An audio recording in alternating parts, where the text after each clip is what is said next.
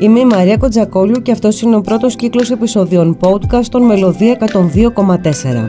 Στον πρώτο επεισόδιο podcast φιλοξενώ τον καθηγητή Κοσμήτορα στη Σχολή Επιστημών Τροφίμων στο Πανεπιστήμιο Δυτικής Αττικής και διευθυντή του Ερευνητικού Εργαστηρίου Ελέγχου Ποιότητας και Ασφάλειας Τροφίμων, κύριο Γιάννη Τσάκνη. Με τον κύριο Τσάκνη, συζητώντας, θα διαρευνήσουμε τις λύσεις που μπορούν να υπάρξουν στις ελλείψεις τροφίμων, οι οποίες αρχίζουν να διαπιστώνονται λόγω της επιστημιστικής κρίσης. Φιλοξενούμε τον κύριο Γιάννη Τσάκνη, καθηγητή κοσμήτορα στη Σχολή Επιστημών Τροφίμων στο Πανεπιστήμιο Δυτικής Αττικής, αλλά και διευθυντή του Ερευνητικού Εργαστηρίου Ελέγχου Ποιότητας και Ασφάλειας Τροφίμων, ο οποίος θα μας δώσει τα φώτα του για το ποιες λύσεις και ποιες εναλλακτικές υπάρχουν σχετικά με το ζήτημα των ελλείψεων τροφίμων εν ώψη της επιστημιστικής κρίσης η οποία διαφαίνεται στον ορίζοντα. Κύριε Τσάκνη, σας ευχαριστώ για την παρουσία σας εδώ σήμερα. Και εγώ ευχαριστώ που συνομιλώ μαζί σας με εσάς και τους ακροατές σας. Βρισκόμαστε πρώτον πυλών σημαντικής επιστημιστικής κρίσης. Ο χρόνος σαφώς δεν είναι αρκετός για να γίνουν σημαντικές αλλαγές στις καλλιεργητικές πρακτικές της χώρας. Πώς θα μπορούσε να μειωθεί ο κίνδυνος της κρίσης αυτής, αλλά και ποια εναλλακτικά τρόφιμα ή λύσεις θα μπορούσαν να δοθούν, ούτως ώστε να μειωθούν κάπως οι συνέπειες, τουλάχιστον όσον αφορά τους καταναλωτές και τους απλούς πολίτες; Έχετε δίκιο. Πρόκειται για μια κρίση η οποία προήλθε από τον πόλεμο και γιατί υπάρχει αυτή η κρίση γιατί οι δύο χώρες, τόσο η Ουκρανία όσο και η Ρωσία, παράγουν μια σειρά προϊόντων τα οποία είναι απαραίτητα στους καταναλωτές. Και να ξεκινήσουμε από τα σιτηρά μας και να πάμε στη συνέχεια στο ηλιέλαιο και να πάμε στη συνέχεια και στα σιτάρια. Άρα λοιπόν επειδή το πρόβλημα παρουσιάστηκε άμεσα, δεν υπάρχουν μαγικές λύσεις.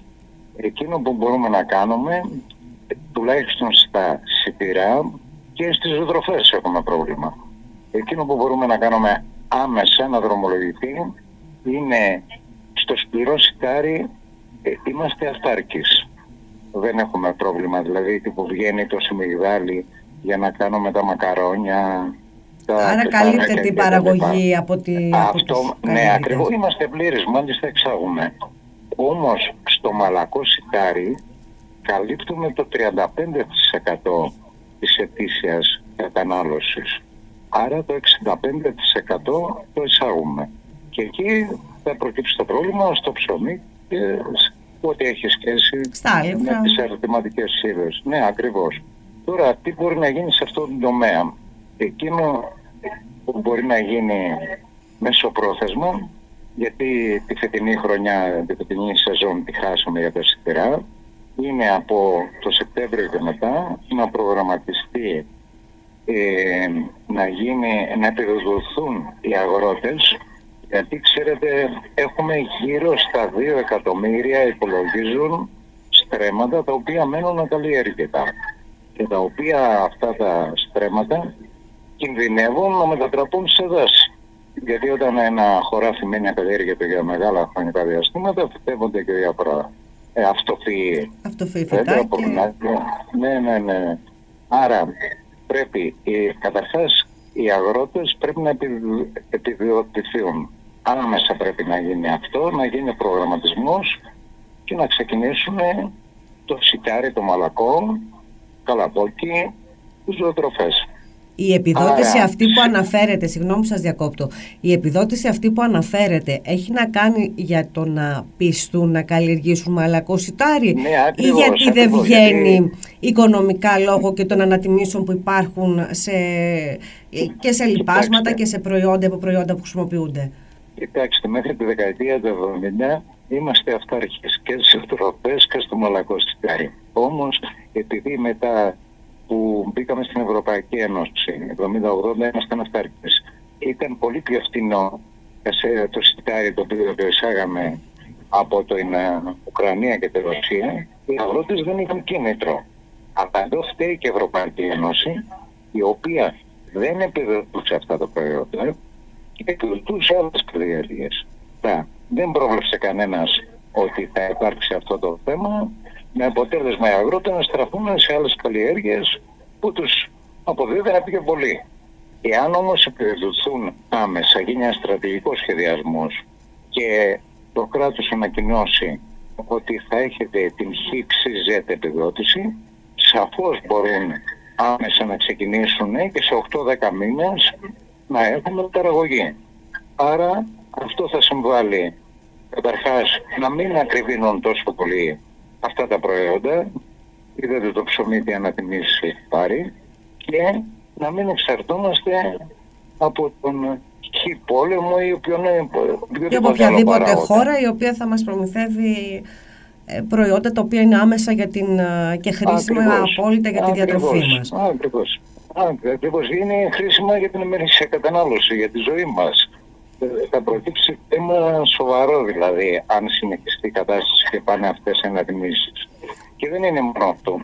Οι ζωοτροφές παραδείγματος χάρη που και εκεί ήμασταν αυτάρκες μέχρι το 80. Και εκεί ήταν πιο φθηνές και τις εισάγαμε. Με αποτέλεσμα αυτή τη στιγμή και εγώ δεν μπορώ να καταλάβω γιατί τα συμβόλαια του 2021 που ήταν που θα έπρεπε να υπάρχουν στο, γιατί έχουν ακριβήνει τόσο πολύ οι ζωοτροφές, δεν μπορώ να το εξηγήσω, γιατί δεν είναι καινούριε παραγγελίες. Σαφώς υπάρχει απόθεμα, οπότε δεν ισχύει το ότι βεβαίως, έχουν βεβαίως, αυξηθεί οι τιμές, οπότε γι' αυτό το λόγο είναι ακριβές. Ότι είναι τεχνητές οι έλλειψει, από ό,τι λένε οι ειδικοί, σαν μια συνέντευξη το πρόεδρο των Ζαχαρογλάστων να λέει ότι μπορεί να εξαντλήθηκαν όλες οι πρότυπε τους, σημαίνει ότι κάπου υπάρχει τεχνητή έλλειψη για να κρυβαίνουν. Αυτό είναι γεγονός δεν, δεν, μπορεί να δεν μπορούν να δικαιολογηθούν τόσο μεγάλες αυξήσεις. Σε τόσο σύντομο λοιπόν, χρονικό διάστημα, γιατί δεν πέρασε το διάστημα για να τεθεί ζήτημα μη επάρκεια. Μέρα, μέρα, μέρα, με τη μέρα ακριβώς. Αν δείτε το ψωμί που έχει φτάσει συνεχώς.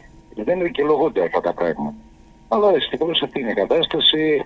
Έτσι γίνεται πάντα όταν υπάρχουν κρίσεις, είτε στα καύσιμα είτε στα σιτηρά, είτε στις ζωοτροφές ή οπουδήποτε, ακριβένουμε.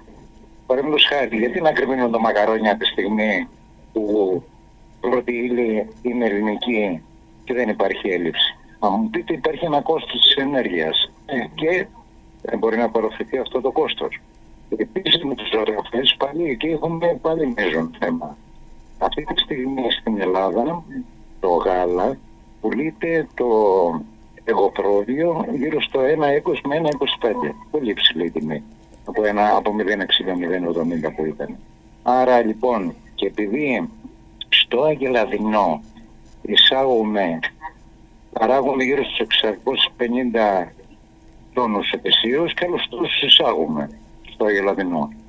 Και εκεί ήδη αυτή τη στιγμή δηλαδή το Αγελαδινό έχει 0,40-0,45. Λοιπόν, και αντίστοιχα στην, ε, στην Ευρώπη αυτή τη στιγμή είναι 0,27 με 30 λεπτά. Άρα και εκεί έχουμε μια ακριβία. Αν συνεχιστεί έτσι, τότε θα φτάσει το 10 ευρώ το ποιος θα αγοράζει με αυτή τη τιμή; Δεν θα μπορούν να την αγοράσουν οι καταναλωτές. Ε, φαντάζομαι και στην εγχώρια αγορά αλλά και στις εξαγωγές που κάνουμε. Ε, εννοείται. Αλυσίδα είναι όλα αυτά. Πιστεύετε ότι μπορούν να υπάρξουν κάποιοι μηχανισμοί οι οποίοι να ελέγξουν αυτή την κατάσταση; Της εσχροκέρδειας, γιατί περί εσχροκέρδειας πρόκειται; Σαφώς πρέπει να υπάρξουν ελεκτικοί μηχανισμοί. Ήδη τώρα από ό,τι άκουσα θα πρέπει να δηλώνουν οι, τις πρώτες ύλες οι χονδρέμποροι που έχουν στις αποθήκες, την ποσότητα, ώστε να υπάρξει κάποιος έλεγχος για να δούνε πότε τις εισήγαγαν, με τι τιμή τις εισήγαγαν και πόσο τις πουλάνε. Και παράλληλα τι πρέπει να αρχίσουμε να σπέρνουμε καλαπόκια, κρυθάρια, πέρα από τα σιτάρια για να έχουμε τις δικές μας ζωοτροφές και να είμαστε και αυτάρκες. Μπορούμε να το πετύχουμε με τόσα ακαλλιέργητα στρέμματα, αλλά πρέπει να δοθούν κίνητρα. Οι αγρότες, ξέρετε, επειδή παίρνουν τις ευρωπαϊκές ενισχύσεις, τις επιδοτήσεις τις πλεγόμενες, στρέφονται σε καλλιέργειες οι οποίες τους αποδίδουν. Άρα λοιπόν άμα έχουν το κίνητρο και υπάρχει ένας θετικός προγραμματισμός στο κράτος, μπορούμε, όχι βραχυπρόθεσμα, δεν μπορούμε να κάνουμε τίποτα, μεσοπρόθεσμα όμως μπορούμε να το λύσουμε το πρόβλημα. Σαφώς έτσι όπως το θέτετε και έτσι όπως το αντιλαμβανόμαστε όλοι, χρειάζεται ένας επανασχεδιασμός, αν έχει γίνει κάποιος, της αγροτικής μας πολιτικής, της καλλιεργητικής πρακτικής που πρέπει να έχουν οι αγρότες στη χώρα μας, για το ανάλογα με την περιοχή και το ποιες καλλιέργειες μπορούν να αναπτυχθούν περισσότερο λόγω μικροκλίματος, εδαφών Ακριβώς. Και νομίζω και εκεί κάπου πρέπει να γίνει και η δική σας διασύνδεση, των ακαδημαϊκών δηλαδή, με τους Βεβαίως. παραγωγούς, ούτως ώστε να δώσετε τις κατευθύνσεις για να γίνει μια ουσιαστική δουλειά και πιο παραγωγική αν θέλετε, που θα βγουν κερδισμένοι και οι ίδιοι παραγωγοί για να κρατήσουν τις καλλιεργίες τους, αλλά φυσικά και οι πολίτες γιατί προφανώς θα δουν να μειώνονται οι τιμές σε κάποια συγκεκριμένα καταναλωτικά προϊόντα. Σαφώς, γιατί είναι μια ληστίδα, ξέρετε πρέπει να κερδίζει και ο παραγωγός για να έχει κίνητρο, αλλά πρέπει να ωφελείται και ο καταναλωτής. Αυτό σημαίνει ένας στρατηγικός σχεδιασμός στην πρωτογενή παραγωγή, γενικά στις καλλιέργειες. Αλλά αυτό απαιτεί άμεση λήψη αποφάσεων, συντονισμό και διάλογο με τις αγρότες, ώστε να πιστούν να στραφούν σε αυτές τις καλλιέργειες και φυσικά ανάλογες επιδοτήσεις, όπως είπατε, για να μπορέσει να μείνει και ο κόσμος στην ύπεθρο, ή αν θέλετε να δοθεί και μία λύση, γιατί έχουμε και το ζήτημα της ανεργίας για νέους ανθρώπους να επιστρέψουν στην ύπεθρο και να καλλιεργήσουν και να ασχοληθούν με τον πρωτογενή τομέα. Ε, Πέρα από αυτό όμως, είχατε αναφέρει, διάβασα και όλα σε αναρτήσεις σας, έχουμε ζήτημα και με τα έλαια στην, στη χώρα μας. Έχουμε το ναι, ελαιόλαδο σαφώς. Ε, τι μπορεί να γίνει σε αυτό, τι μπορούμε να εκμεταλλευτούμε για να βγούμε και εμείς καταναλωτές κερδισμένοι και ποιοτικά αλλά και σε αυτό που τρώμε; Ε, η Ελλάδα είναι μια προνομιούχα χώρα γιατί παράγει ελαιόλαδο. Το ελαιόλαδο είναι το καλύτερο λάδι παγκοσμίως, ειδικά το ελληνικό, γιατί το μικροκλίμα και το έδαφος του δίνει τέτοια εθνοστοιχεία που να φανταστείτε ότι οι Ιταλοί το παίρνουν και το να μειγνύουν το δικό τους με 15% ελληνικό. Δεν είναι τυχαίο που το κάνουν. Το ελαιόλαδο είναι ένα ιδανικό ελαιόλαδο όχι μόνο για λάδι σαλάτες αλλά και για τηγάνισμα. Εγώ στο μεταπτυχιακό μου η εργασία μου ήταν πάνω στο τηγάνισμα και χρησιμοποιούσα διάφορα λάδια. Μεταξύ αυτών ήταν το, το ελαιόλαδο, το, σπορέ, το πυρνέλο που παράγεται γι' αυτό από την ελιά Δηλαδή τι, τι γίνεται, η ελιά όταν λυθεί, ανεστεί, φυγοκεντρεθεί να πάρουμε το λάδι, μένει το κουκούτσι, η φλίδα, ένα μέρος της σάρκας. Εκεί το χυλίζουμε αυτό το λάδι και με επεξεργασία βγαίνει το περινέλαιο, το οποίο έχει τη περισσότερα χαρακτηριστικά είναι τα ίδια με το λεολάδο, ειδικά στα λιπαρά οξέα. Άρα ένα ιδανικό λάδι για τηγάνισμα είναι το περινέλαιο το οποίο υπερτερεί όλων των άλλων σπορελαίων που υπάρχουν στην αγορά. Ήλι, έλαιο, σόιτι, έλαιο, καλαμπόκι, έλαιο, φοινικό πυρηνέλαιο. Γιατί, γιατί περιέχει μια ποσότητα οξέων που είναι τα λεγόμενα μονοακόρεστα, όπως είναι το ελαϊκό, γύρω στο 80%. Αυτό του δίδει σταθερότητα στις θερμοκρασίες τηγανίσματος, οι οποίες είναι γύρω στους 180 βαθμούς Κελσίου. Ενώ τα άλλα λάδια περιέχουν λιπαρά οξέα τα οποία έχουν δύο και τρεις διπλούς δεσμούς. Ειδικά το ελαιόλαδο περιέχει ένα τολινελαϊκό οξύ με δύο διπλούς δεσμούς σε ποσοστό 70% ενώ το ελαιόλαδο το έχει και το περινέλο σε ποσοστό 10%. Άρα οι διασπάσεις που γίνονται είναι πάρα πολύ μικρές. Και Οπότε ουσιαστικά είναι και πιο υγιεινό για τους uh, καταναλωτές, για τον κόσμο, για την κατανάλωση. Ναι, θα, ναι, θα σας πω γιατί. Γιατί όταν σπάνε τα λιπαρά οξέα, προκύπτουν καινούργια προϊόντα τα οποία έχουν τοξικές ιδιότητες. Και το ελιέλαιο που χρησιμοποιούσα εγώ μετά το τρίτο τηγάνισμα, δεύτερο τρίτο τηγάνισμα, είχε προβλήματα γιατί στις μετρήσεις που έκανε στα φυσικοχημικά χαρακτηριστικά είχαμε διασπάσεις. Ενώ το ελαιόλαδο και το πυρηνέλαιο μπορούν να χρησιμοποιηθούν για 12 με, για 10, μέχρι 15 τηγανίσματα και όχι συνεχή. Μπορούμε την άλλη μέρα να τηγανίσουμε, να μαζέψουμε το λάδι, να το φιλτράρουμε γιατί σκουραίνουν τα λάδια με το τηγάνισμα. Ναι, ναι. Η πατάτα έχει κάποια μικρά κομματάκια πρωτεΐνες.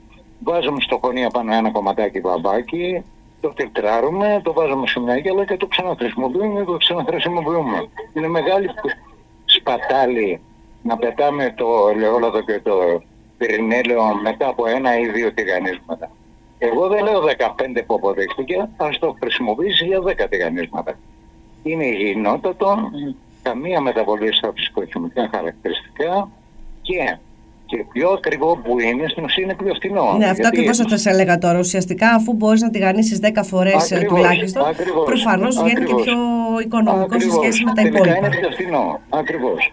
Αν και τώρα το ελιέλαιο που υπάρχει έλλειψη, είναι πιο ακριβό από το πριν λέω.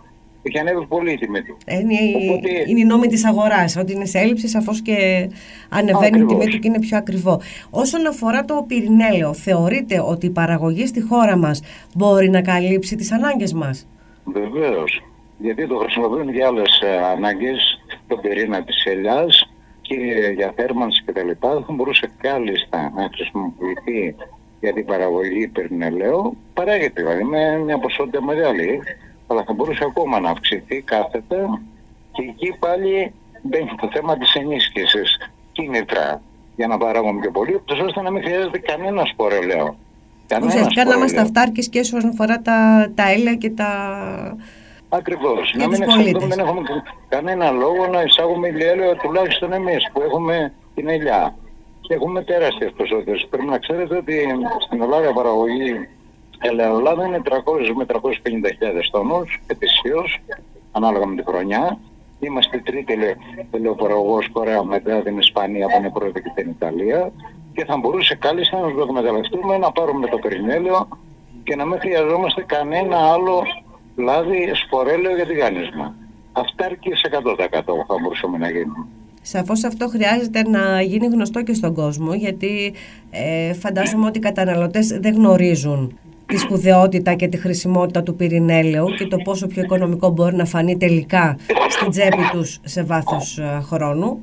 Οπότε... Ε, είναι γεγονός ότι δεν το γνωρίζανε καν ότι υπάρχει στη που έκανα ε, και έγραψα κάποια άρθρα για το πυρηνέλαιο και δέχτηκα ερωτήματα τι είναι αυτό. Ούτε καν το ξέρω. Και μάλιστα το πυρηνέλαιο σύμφωνα με την νομοθεσία πρέπει να περιέχει κατελάχιστον 3% παρθένο ελαιόλαδο, το οποίο του δίνει φοβερά πλέον εκτήματα. Άρα δεν έχουμε κανένα λόγο να στεναχωριόμαστε που δεν έχουμε ηλιέλαιο. Μπορούμε να καλυφθούμε με το πυρηνέλαιο, όπως λέτε και εσείς. Απλά φυσικά αρκεί να, να δοθούν τα κίνητρα στους παραγωγούς και στους μεταποιητές, φαντάζομαι, για να μπορέσουν να, να υιοθετήσουν τέτοιου είδους πρακτικές. Ακριβώς. Απλώς επειδή ήταν πάρα πολύ φθηνά αυτά τα προϊόντα, γιατί το κόστος ζωής στις χώρες αυτές ήταν χαμηλό, οι καταναλωτές είχαν στραφεί σε αυτά. Οπότε μπορούμε να κάνουμε και εκεί έναν επαναπροσδιορισμό. Εν κατακλείδη, ουσιαστικά αυτό που λέτε με λίγα λόγια είναι; Εκείνο που λέω με λίγα λόγια είναι ένας στρατηγικός σχεδιασμός στην πρωτογενή παραγωγή, στα γεωργικά προϊόντα και στις ζωοτροπές, ούτως ώστε να μειωθεί στο ελάχιστο η εξάρτησή μας από εισαγωγές. Μπορούμε να το πετύχουμε. Αρκεί να οι φορείς και κυρίως η κυβέρνηση να δώσει κίνητρα και επιδότηση για όλα αυτά. Και είναι σίγουρο ότι οι αγρότες θα ακολουθήσουν γιατί είναι εύκολες αυτές τις καλλιέργειες. Το να καλλιεργείς καλαμπόκι, σιτάρι, κριτάρι, ζωοτροφή, τριφύλι είναι πολύ εύκολο πράγμα. Δεν, έχει, δεν είναι επίπονη Εντάξει, υπάρχει και η εμπειρία εννοείται αυτών των ε, καλλιεργιών στη χώρα μας. Και από το παρελθόν ε, είναι γνωστές αυτές οι καλλιέργειες, οπότε και πολλοί κόσμος έχει ήδη. Έχει τεχνογνωσία πάνω στην καλλιέργεια η Ελλάδα, οπότε δεν έχουν κανένα πρόβλημα. Αλλά χρειάζεται ένας κεντρικός στρατηγικός σχεδιασμός. Κύριε Τσάκνη, σας ευχαριστώ πάρα πολύ για την ε, συνομιλία. Πολύ χρήσιμα όσα μας είπατε πολύ κατατοπιστικά. Ελπίζουμε βέβαια να ακουστούν οι προτάσεις των επιστημόνων τόσο από την κυβέρνηση όσο και από το Υπουργείο Αγροτικής ε, Ανάπτυξης για να μπορέσουμε να βελτιώσουμε τον πρωτογενή μας τομέα και λειτουργώντας στα πλαίσια της Ευρωπαϊκής Ένωσης θα πρέπει να μην ξεχνάμε και την ε, εθνική μας ε, ταυτότητα αλλά και την ανάγκη να υπάρχει επάρκεια και ασφάλεια τροφίμων στη χώρα. Σωστό. Και εγώ σας ευχαριστώ και ελπίζουμε να αλλάξουν τα δεδομένα γιατί αλλάξαν ήδη από τον πόλεμο. Οπότε να δούμε πώς θα είμαστε αυτάρκες και μπορούμε να το πετύχουμε.